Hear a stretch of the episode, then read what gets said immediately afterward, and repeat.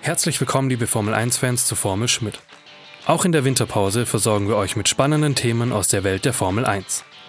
Unser Experte Michael Schmidt war unterwegs, um mit den Großen der Formel 1-Geschichte zu sprechen. Heute trifft Michael Schmidt Damon Hill. Er setzte mit seinem WM-Titel 1996 das Erbe seines Vaters fort. Im Gespräch verrät der Engländer, wie er seine Teamkollegen Alan Prost und Ayrton Senna erlebt hat. Warum er sich an der Kollision mit Michael Schumacher 1994 in Adelaide eine Mitschuld gibt und dass er nach seinem Rücktritt 1999 Depressionen hatte. Viel Spaß bei Michael Schmidt trifft Damon Hill.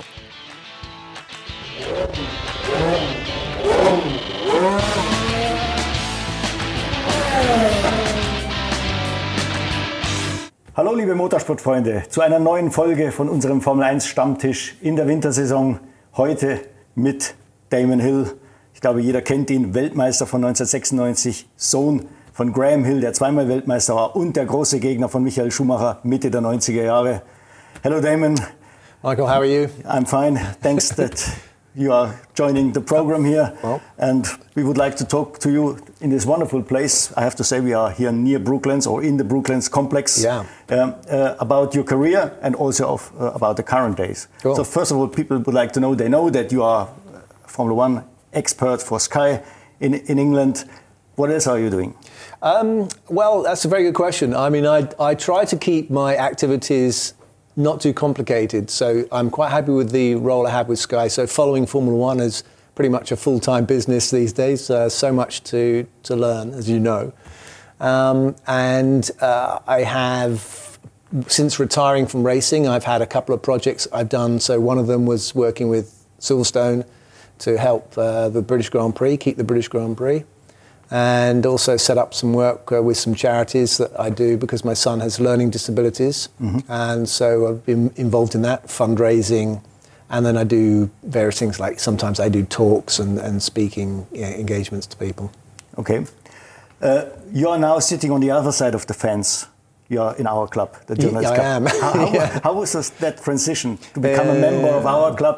yeah. Probably we, we, we had been a pain in the neck sometimes for you when you had been active.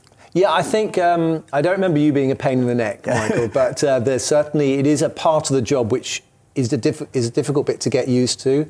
Uh, when you're a driver, you don't like the intrusion. I particularly didn't like the people asking me personal questions about my life. I didn't want to talk about my my my life other than do my racing, and um, so when I got the job with Sky, it was very difficult to make the transition from being someone who you didn't um, you didn't want to be the person asking someone who's just had a bad weekend how do you feel? Yeah.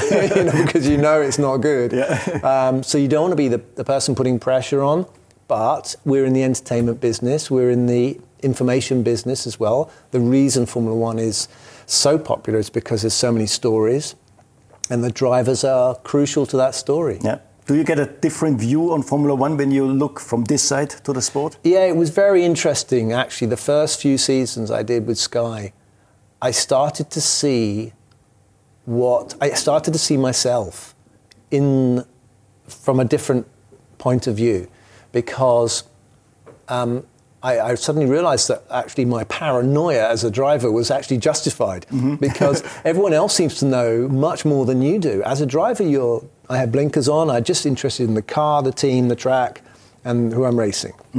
I'm not interested in what um, you know uh, the teams down the back are doing. I'm not. I, they're, not- they're not my competition.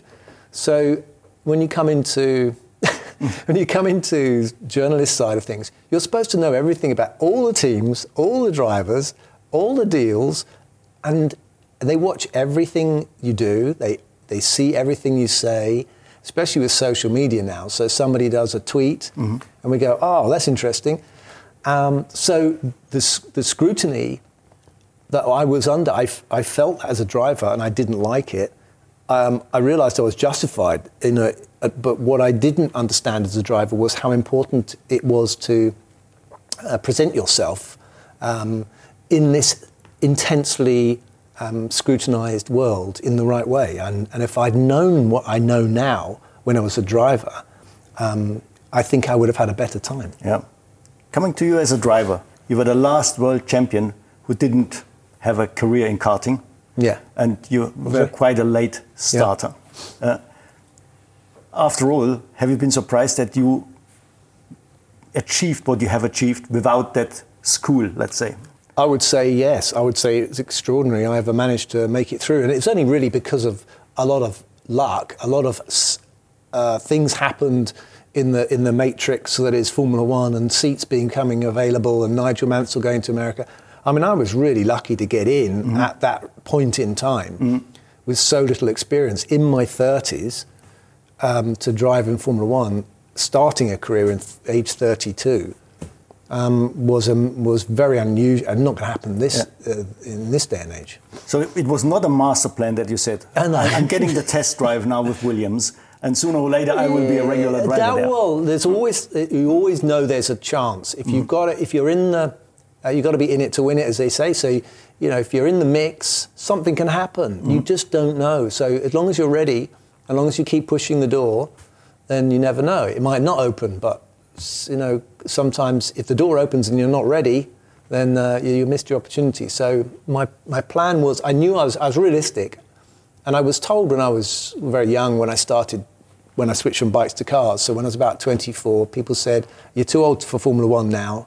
Um, and, you know, and when someone says that to me, I, I just go, I try harder. Yeah. So um, I worked even, I just thought, no, you're wrong. As long as, because I know that if I win in the categories I'm in, then I've got a chance of going up the ladder. And, and um, it is, but it is amazing that I managed to, to get into a top team at that time. But then I hit the ground running and I won races in my first season. So that was, it all worked out well. Yeah. You said already you started your career on bikes.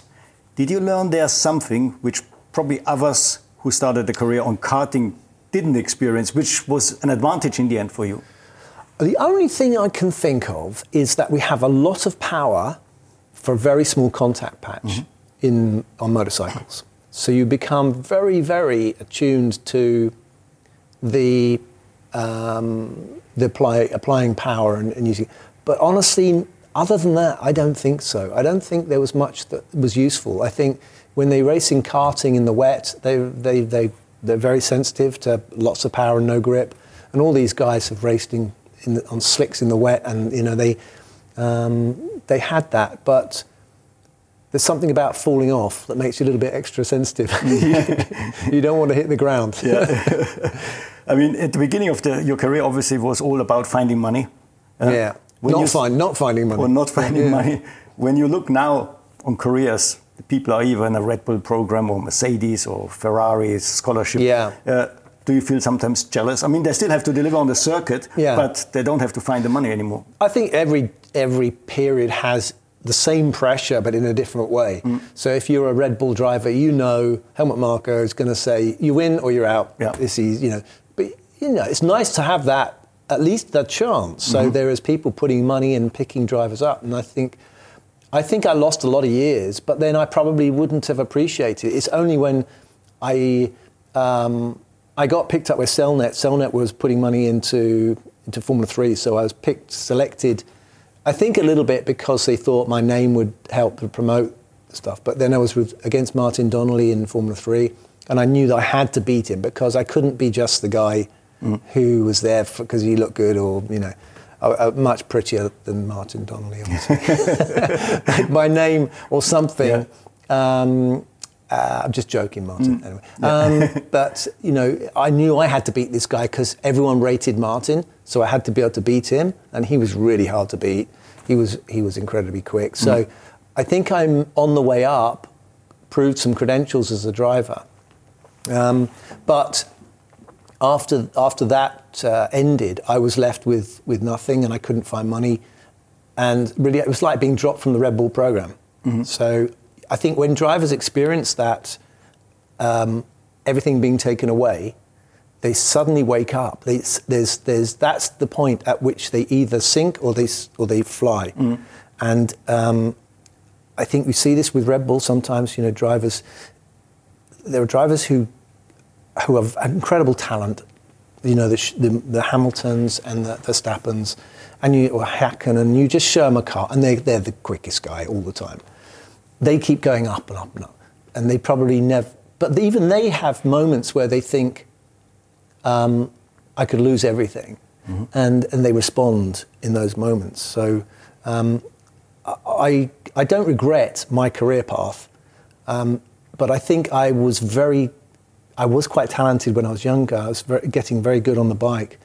And I found it very difficult to get the leg up early. Mm-hmm. And if I'd, if I'd had an earlier start, I think I could have, my best years maybe were, were lost, but yep. you don't know. Yeah.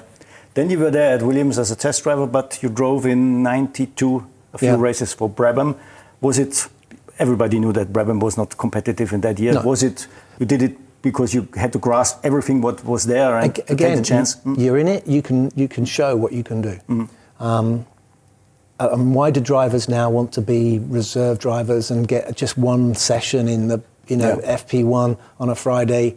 Nobody's watching, no. you know, but somebody's watching. Yeah. Somebody's you know, they, they and they get the experience and they, they show they're up for it. And so Brabham was an opportunity to show. Um, I had uh, the the desire to race. I didn't want to be a test driver. I want, I didn't want to just drive for Williams. I wanted to race. Mm. And then the opportunity came up because Mansell was going to Indy. Patrese has already signed for another yeah. team. Um, in, in your career, you started really with the best teammates you can imagine. Uh, yeah, yeah. First Alain Prost, then Ayrton yeah. Senna. Yeah. Uh, obviously, you have not chosen them, but no. uh, how, how big was the pressure to, as a young guy, to go against these? It's great because you know if everyone thinks these are the best guys, yeah. then you can you know the gap, you know mm. what the measure, you know what how you measure against them, and it's a huge motivation because yeah. you, you, know you're looking at Alain Prost's lap times and you're going, he's quick. yeah. You go and do a quick time, you're yeah. quicker than him, and then he goes quick again. You realise what the why these guys are so special. Mm. And Mansell, you know, in, and the way they work in the team.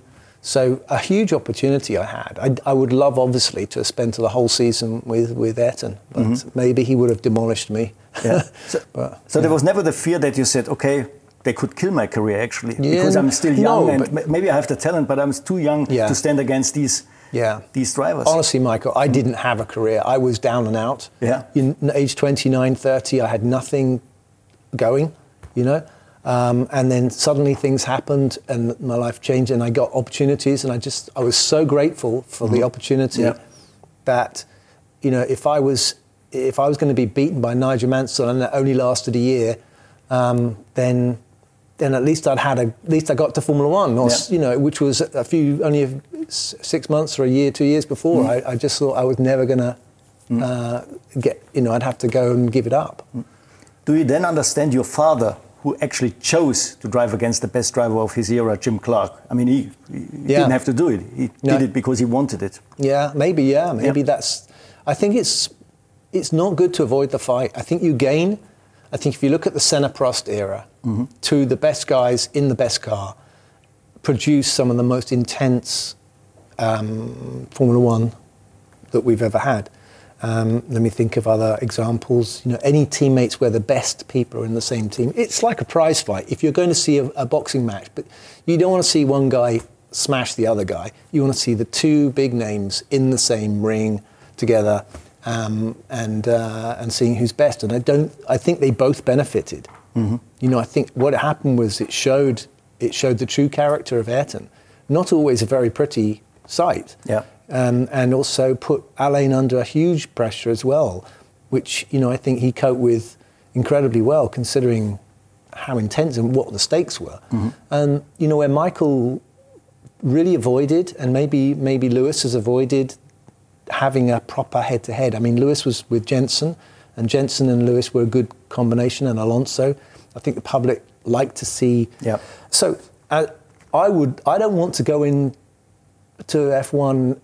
I mean, if you if you can win everything and never have to have a fight. Yeah, yeah. What's the value? Yeah.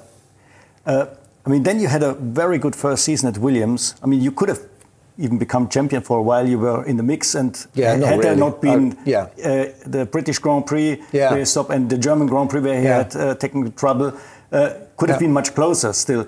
D did you think after that experience, I'm, uh, I'm ready for Senna as well? Uh, um, I wanted to, yes, I think basically I, I had never considered myself a title contender. I thought I was going to be a good understudy to, you know, to Alain. And, and but when I I was getting better, there's no question I was getting better. And um, I um, I don't think. I mean, I, th- I think if I had hung on to Ayrton's ankles, um, as, you know, I would I could see that happening. I don't think I could have beaten it mm-hmm. over a season. I don't think. I just honestly. I'm honest. I have to be honest. You know, I think I think he was too fierce a competitor, too mm-hmm. quick. Okay. Uh, I would have I would have got better trying to get close to him. Yeah. But I mean, I know Mika, you know, outqualified uh, Ayrton and, and raced against him, and you know, maybe it wasn't maybe it wasn't impossible. I, I took I always took the view that they're only human beings, but you know, my short experience with Ayrton was that uh, he he was uh, fearsomely quick. Mm-hmm. Yeah. Yeah. What did Alain Prost and Senna have in common, and what what was different? Um, okay, so in, in, in, my experience of yeah, having just experience. been in a, in a team with them, very different way of working, Alain. But I think I can't judge Alain on the experience I had with him because he'd come, he'd, he had a year off and then he mm. came back in but he was quiet. You know, very quietly got on with things. He was very. Um, uh, he he played very gently with things. He didn't he didn't make big. Uh, uh, you know, it wasn't very. Um, he got on with his job and just basically went out there and did laps and learned about the car and found a balance, found what he wanted, and then, um, as a teammate, he was very charming and polite mm. and everything. Uh, with Ayrton, a little more difficult to get to know, a little bit more of a, a big name and a star, quite uh, formal, mm-hmm. I would say, and also no, not, but but intense, as yep. we know. He yep. he you know he he often had a frown on his face and um, wanted to understand. He was learning Formula. He was learning Formula One. He was learning Williams you know, and a different team, first time for a long time. Yeah, so I think he, he looked concerned the whole time. Mm-hmm. You know, even I'd say even worried. Mm-hmm. You know, um, so but he was he was fine with me, and and um, but slightly suspicious of me, maybe I don't know. Mm-hmm. Not that he had to be, but anyway, um, different characters. I think more aggressive mm-hmm. in as a in driving style okay. yeah. than Alain. This year was the transition from active to passive suspensions, and Williams was obviously the leader in that technology. And you knew this active mm. suspension very well because you tested it, you drove it, and in races. Did you have the feeling at the beginning of '94 these cars are kind of dangerous or difficult, more difficult to drive, nasty in their reactions? Oh, I mean, in, uh, in '94 going, when we went back and they took away yeah, the active exactly, suspension, yeah. went to passive. Well, mm. we there was some unlearning that had to be done. So the the car that we started '94 with was um, was not set up right. Um, so it was difficult, and we were in the process of, of, setting it up and getting some balance on it. But it was it was a bit of a beast to drive, honestly. Um, and I think that uh, there was um, challenges in. I don't know what hap- what actually happened, but because Williams had been focusing so much on the active side of things, they'd kind of lost, they seem to have forgotten how to do mm. the passive car. Um, and um, so we didn't have the right setup on the car to start with, and we were working on that and getting, we were making progress, and we did get there eventually in the end. Um, but after, that was all after Ayrton and Imola. Mm-hmm. So, so Ayrton driving that car, I mean, I knew how hard that car was to drive. Uh, so the things he did with it, particularly in Brazil, but even he he, even he spun off yep. at the end. I mean, I think he must have been exhausted because mm-hmm. I, I just I found it like it was a you know it was really tough to run. Yeah. Then came Imola. We all know what happened. Yeah. I mean, you were the teammate of, of Ayrton. You yeah. drove then the second part of the race. Was yeah. it the hardest race ever you drove, mentally? I think it was. Um, I didn't. Uh, the story is that I mean, we knew that something had happened to Ayrton at the restart, and that we, it was uh, not good, not promising. So we were, um, but we, I didn't know he'd been he was dead. Mm-hmm. So I, I start. I just, you know, you did, you did the race. You carry on because you, um, you want to be doing something to fill in. You know, to, to somehow uh, give some some hope. But it was a, it was a bit of a. You know, I don't think they should have really carried on with the race. Mm. Honestly, looking Yeah. looking back, they Mhm. probably should have stopped. Yeah, yeah. And, and, and, go, and we should have gone home. But yeah. But- But you said also in your book you trusted that there was nothing wrong with the car. Was it Yeah. because you wanted to believe it, or uh, you No, I think you, you, when you when you go in, in this sport, if someone prepares the car for you, they, they, you know they've done the best they can. They're not, they don't want to have anything go wrong. So, for me, it was a important bond. You know, it's the bond. It's the relationship you have with your team. You, they give you the car, and you trust that they are, um, they are doing everything right. And if they said it's okay to drive, um, then I would, I would, you know, completely believe them. Mm. Um, so um, I drove the car. You know. So later on, it became a really intense season, a battle between you and Oh, Michael. Yeah. How much rivalry was there in between you? I mean, on a, on a personal level, or was it more made up by the by the media? Or Made up by you, Yeah, you- exactly, the, by me, the German example, yeah. press. so, um, naturally, there's, there's, you know, it was a an intense season because of, of Ratzenberger and Senna and, and, and the changes, the politics. There was massive politics. There was Benetton up to tricks Yeah. um, and the FIA. So there was so much Rule changes. yeah. global coverage of this sport because of the issues. And in it, the middle of it, was a championship being fought out um, with a guy who everyone said, well, he's, he's number two uh, against this new guy, Michael Schumacher, who no, at that point nobody knew how good he was. Um, and so it was an interesting season and a lot of pressure. And I had never led a championship before. The only championship I'd ever won until that point was uh, champion of brands on motorbikes. Yeah. So I had a new experience being in the spotlight, a lot of pressure, um, and some things I did well and some things I didn't do well. Um, but I think I got the best out of myself in that season.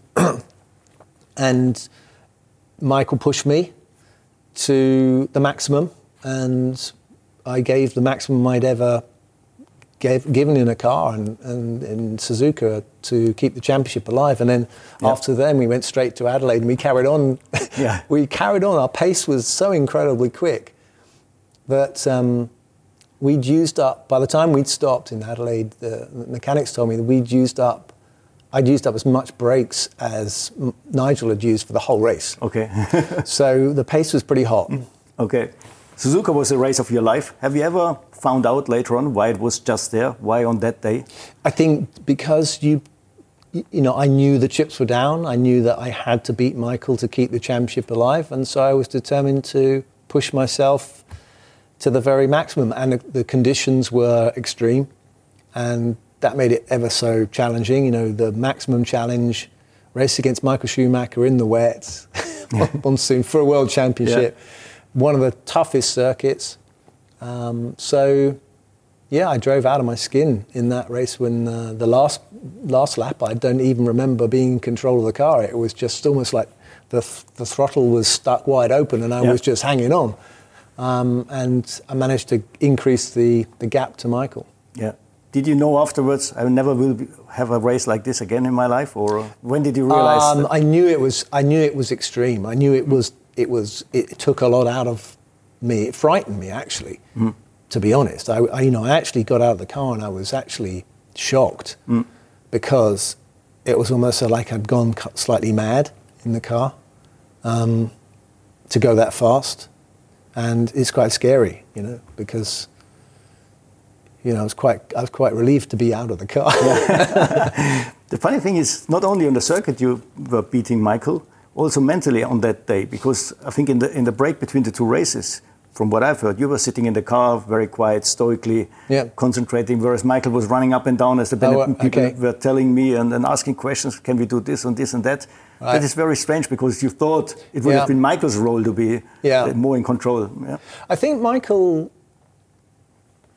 was he he showed sometimes he showed he didn't like pressure at all. He didn't like anyone getting close to him, and he didn't like it when it wasn't it wasn't easy to uh, to beat someone. Um, he, he kind of like he threw a it threw a switch a little bit, and you see a little bit of that with Vettel sometimes as well. I think. Anyway, that's me being the Yep. commentator now, the sports commentator. Um, but um, so what can you do? And in a situation like that, you have everything prepared. You need to just focus on the job. Um, in actual fact, when I came in for my last tyre change, they couldn't put a new wet tyre on the on the left rear, and so they just had to keep it on. So that that that tyre did the whole wet race Yeah. and um, was bald at the end. So I actually I, did, I didn't even have four good tyres. So Yeah. I'm especially pleased about that. Then came the final, uh, the famous final in, in Adelaide, and there was a crash between you and me. And I remember I had an interview with you two, three weeks later in Brands Hatch. I don't know whether, why Yeah. we met at Brands Hatch. And you behaved like a gentleman. I was expecting to say, okay, he did it on purpose or whatever. Yeah. He screwed my championship. Yeah, Was you it know- di- difficult to be, be a gentleman after such an incident? I, I, I take I take the view that that you do you go into a race and things are going to happen and the, the the point of having stewards and all that there is that they are there to say okay that's you don't do it like that you do it like this and so you kind of leave it to them um, if you have a you know if I was to come away and go oh I'm really cut up about losing um, I didn't look. I didn't see that I'd lost the championship. I saw it that Ayrton got killed and he was going to win the championship, and I was going to try and stop Michael from winning the championship as best I could. And I got very, very close, and we nearly, you know, I nearly won the championship. I, but we collided, and you know, I, I there was some confusion on my part because I didn't know his car was damaged. Yeah. So actually, I just thought he was weaving, and I and I did a clumsy move. I mean, it wasn't a beautiful, it wasn't a beautiful take. Mm-hmm. it was it was a bit of a dive, but my, my this is where my motorcycle brain came in. Yeah. In in motorcycling, you know, if you put your bike down, they, at least when I was racing, they didn't mm. they didn't turn in, but in karting they do it all the time. So instinct takes over, I guess. Okay. Would you have attacked him if you had seen that he had brushed the wall, just brushed the wall? Of course not. I would, you know, if I knew he was damaged, I would have just let him park the car, Yeah. and, you know, and then I would have, I would have just given him a wave. but it's, that's Yeah. not how it happened. Yeah. That's that's so it's, and you know, these incidents being being in a sport like Formula One, uh, the the things people remember are things like that.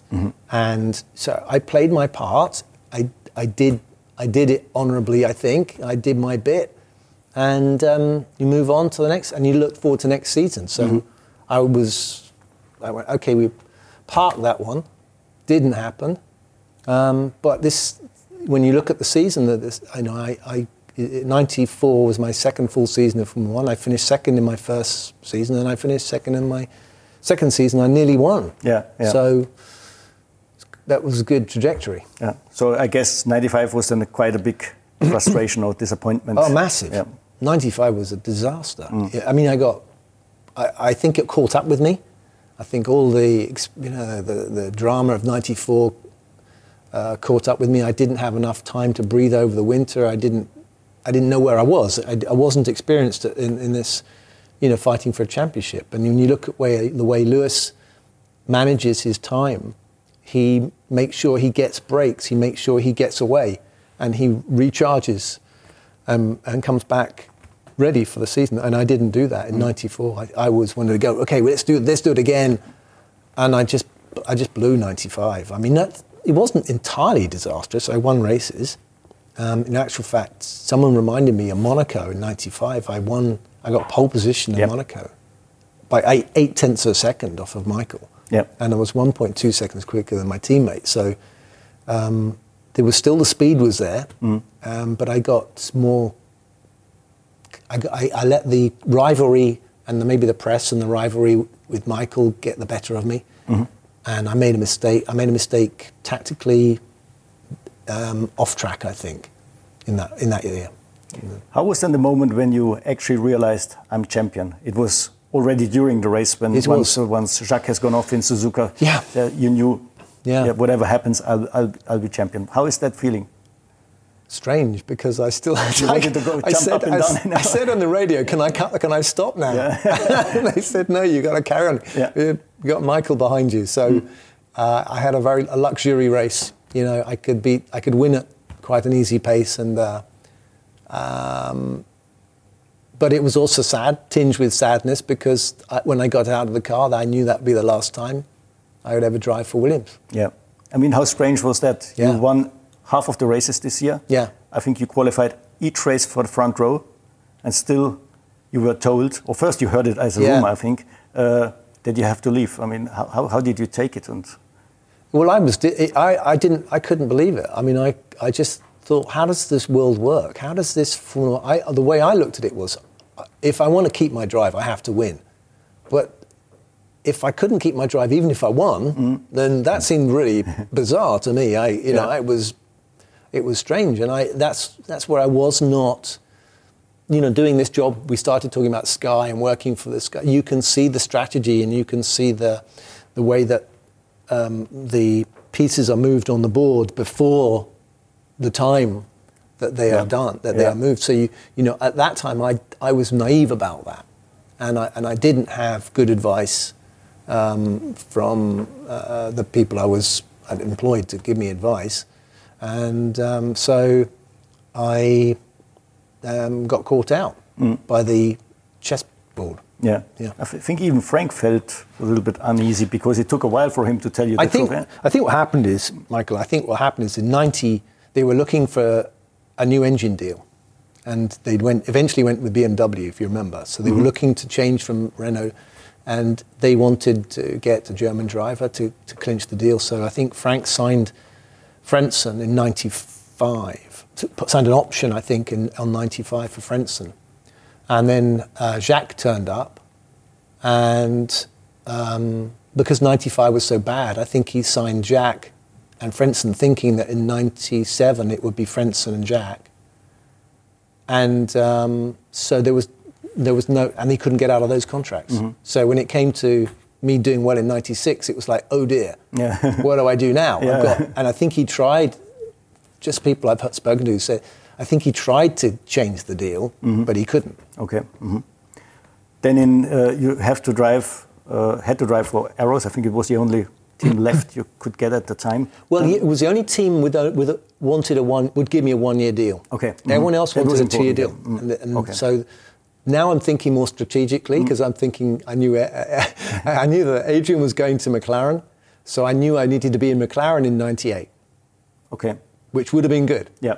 So that That's was his plan. So I went to Arrows one year. Arrows works out. If Arrows becomes great, fantastic. Yeah. I've got Arrows. Yeah. Um, if it doesn't, then I work on um, McLaren. So I worked on McLaren during that season, and um, Mm. but but Ron, I couldn't get on with Ron. Yeah. Okay. And he's- so he didn't give me a very um, sweet deal, as they say. It was, it was a very unappealing deal. I thought, well, if they don't really want me, having having to go through the process of proving yourself as a driver in Williams, and then having to do it again, because the deal, the way he put it, was that, you know, oh look, if you're any, we'll try you, but if you're any good, then we'll pay you. I'm Yeah. like, what? I'm world Yeah. champion. You know, I won, come on. And so uh, I think he did it to upset me, Yeah. and it worked. Yeah. So I said bye. So, so I lost. That was my last chance, really, at becoming uh, having another championship. okay. Yeah. But you ended up at Jordan, and at least Not you got a chance Yeah. for one more win. Yeah, Yeah. Uh, that was a, that wasn't a bad move actually Yeah. because they were on the on the up um, and the, they worked well getting performance and they went on after I left. They went on to do very well. Yeah. On that win in Spa, there was a lot of controversy. Obviously, uh, uh, Eddie said on the radio Yeah. uh, that then he stopped more or less Ralf to, to attack you. Right, Eddie, Eddie misunderstood what I, I found out this when I played golf with him a few years ago, and he said to me, "You said I'd, that you'd crash into Ralf if he tried to overtake you," and I went, "I, never said that. Why would I crash into Ralf? Mm. I'm not that sort of person. So he, when he, when he, when I said to him on the radio, you need to think about team orders because you you're in a position where you can win and, and have a first and second, your first ever win. Mm-hmm. But if we race, then we could tangle. It could go wrong. Yep. Anyway, he read that as meaning I was going to crash in. I'd rather crash into Ralf than than give up a win. Yeah. And so he told Ralf to. All right, that's not what I said. Yeah. I was just saying it's a sensible thing to do to tell Ralf not to do anything silly. Yeah. Anyway, Yeah. Ra- Ralf, I know he doesn't believe that because he said so in a podcast I heard recently. But listen, it was never going to work, was it, with me and a Schumacher? Yeah.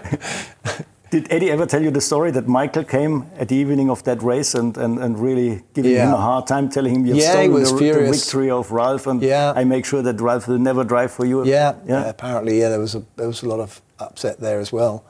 Um, but I gave Ed the way I look at it is I gave Eddie a victory. Yep. I gave him. I showed them how to because they were as a team, they knew how to do what everyone else was doing, and I had to say, look, if you want to win, you can't do what everyone else is doing. You have to do the thing that no one else is doing.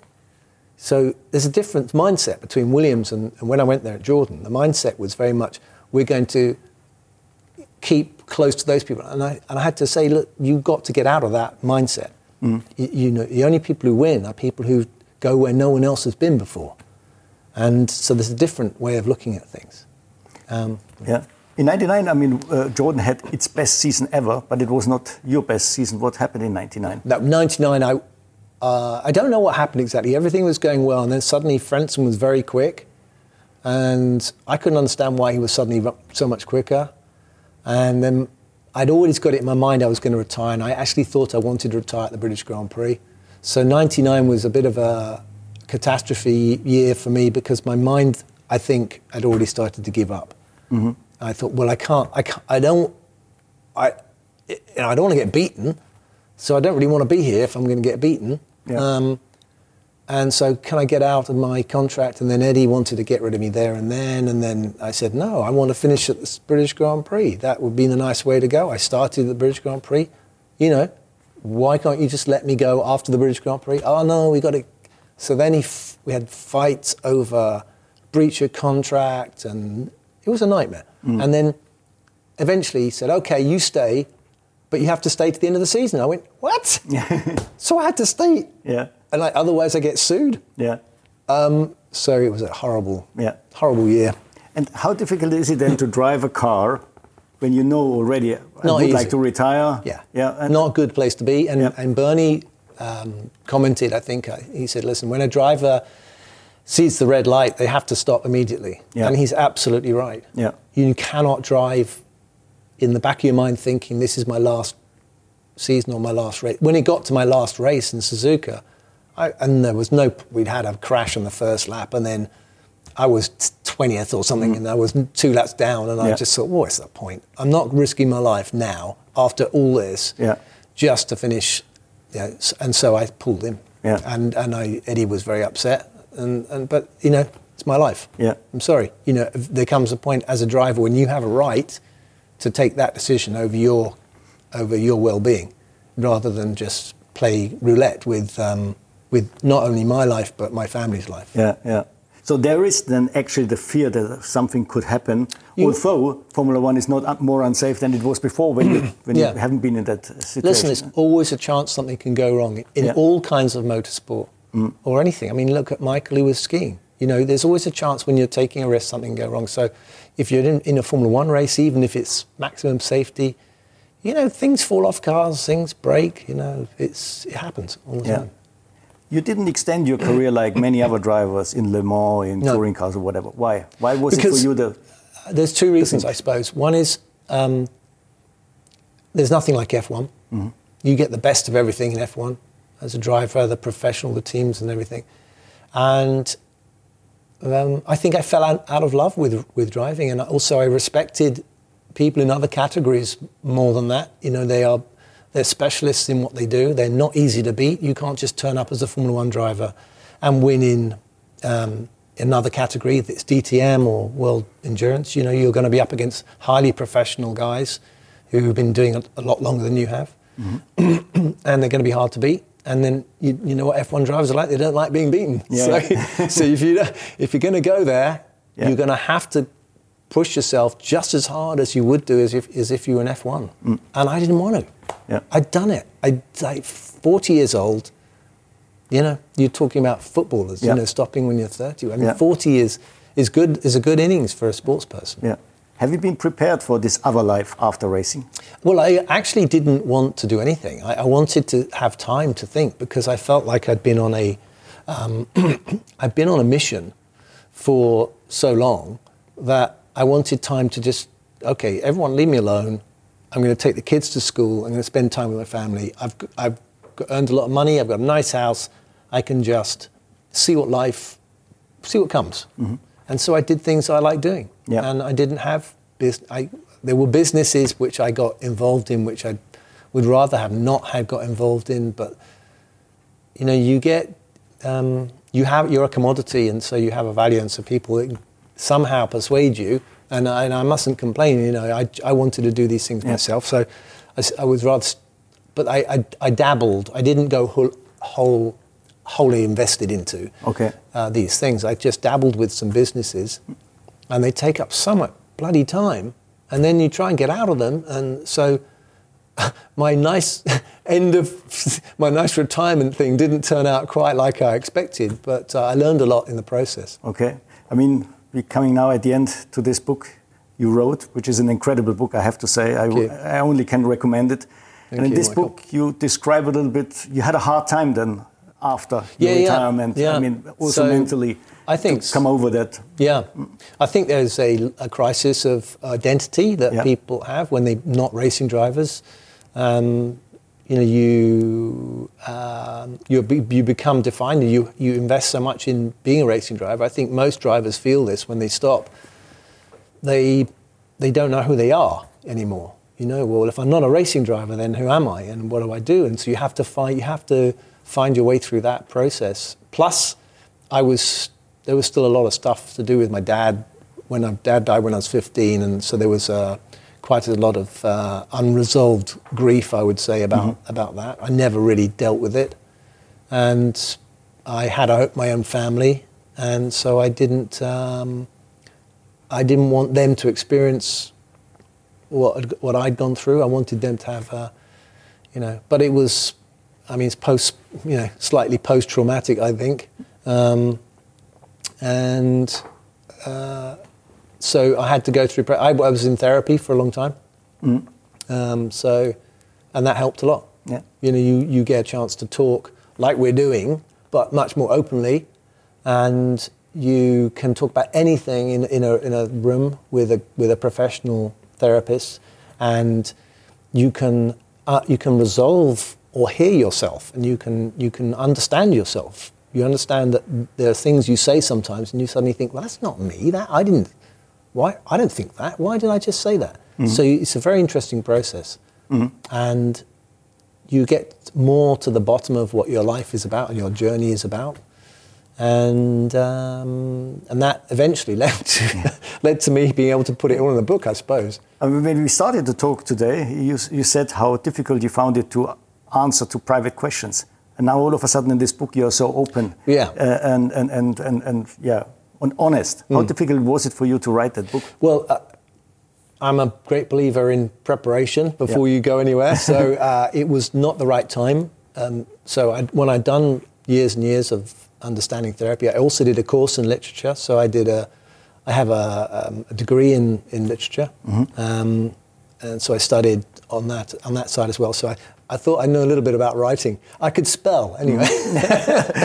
But um, yeah, so um, it's a fear of when I was younger. I had, I had a fear of of I didn't know how to express myself. Actually, is the mm-hmm. truth. So mm-hmm. you, you you you learn how to express yourself through the process. Writing can be a way of doing that as okay. well. Mm-hmm because you got a chance to rewrite something as long as you don't have a deadline, mm. too much of a tight deadline, which I did do with that book. But you know, I felt more confident about what I was saying. And that came from therapy and that came from just Um, uh, you know, I think I, I grew up. If you see pictures of me when I was younger and, and I'm at a racetrack with my dad or something, I'm, I'm usually scowling because people were always taking pictures of me and I didn't like people taking mm. I, I didn't have the opportunity to. So I think I was quite in, closed in and internal as a person. So when I came to be an F1 driver, the, the scrutiny I didn't like at all. But now I'm, um, I, have learned a little bit more about how, you know, I can, I can play the game and I can be in, in the mix with people a bit more openly. Mm-hmm. And Sky, working with Sky, I have to say, um, has prompted this a little bit because they were asking me questions about mine. And I was going, I don't want to tell you all this, you mm. know. And so now I've written a book, I can tell, I can talk about it because yeah. I have sold the book. Yeah. but um, you know, it's uh, you start to see yourself. You start to. It's like going out. It's like going away from Earth. It's like mm. the moon, the shot from the moon, the, the, the, Earth rise. Mm. It's you get a perspective, and you can see yourself as others might be have seen your career. Yeah. Okay. Thank you very much, Damon. It Thank was you. great to talk to you. Thank you. And uh, I hope to see you then at the Grand Prix. I guess we will see each other. Yes, you uh, will. Yeah, I'll be there okay. somewhere, having a coffee somewhere. Yeah, maybe. I try to make it as well. we'll be there. Well, thank you very much for in, in, if you've been listening and watching, and uh, thank you very much. Okay. Ja, liebe Motorsportfreunde, das war unser Gespräch mit Damon Hill. Ich glaube, es war unheimlich interessant. Wir melden uns wieder mit dem nächsten Interview. Bis dahin, Servus. Wir hoffen, euch hat auch diese Folge Formisch mitgefallen. Sollte das der Fall sein, würden wir uns sehr freuen, wenn ihr den Podcast bewertet, abonniert und uns weiterempfehlen würdet. Und schaut auch gerne bei unseren Kollegen Jens Dralle und Sebastian Renz vorbei. In ihrem Podcast Übersteuern geht es um das pure Automobil. Egal ob bulliger V8 oder Elektroauto. Kein Thema bleibt bei Übersteuern unbehandelt.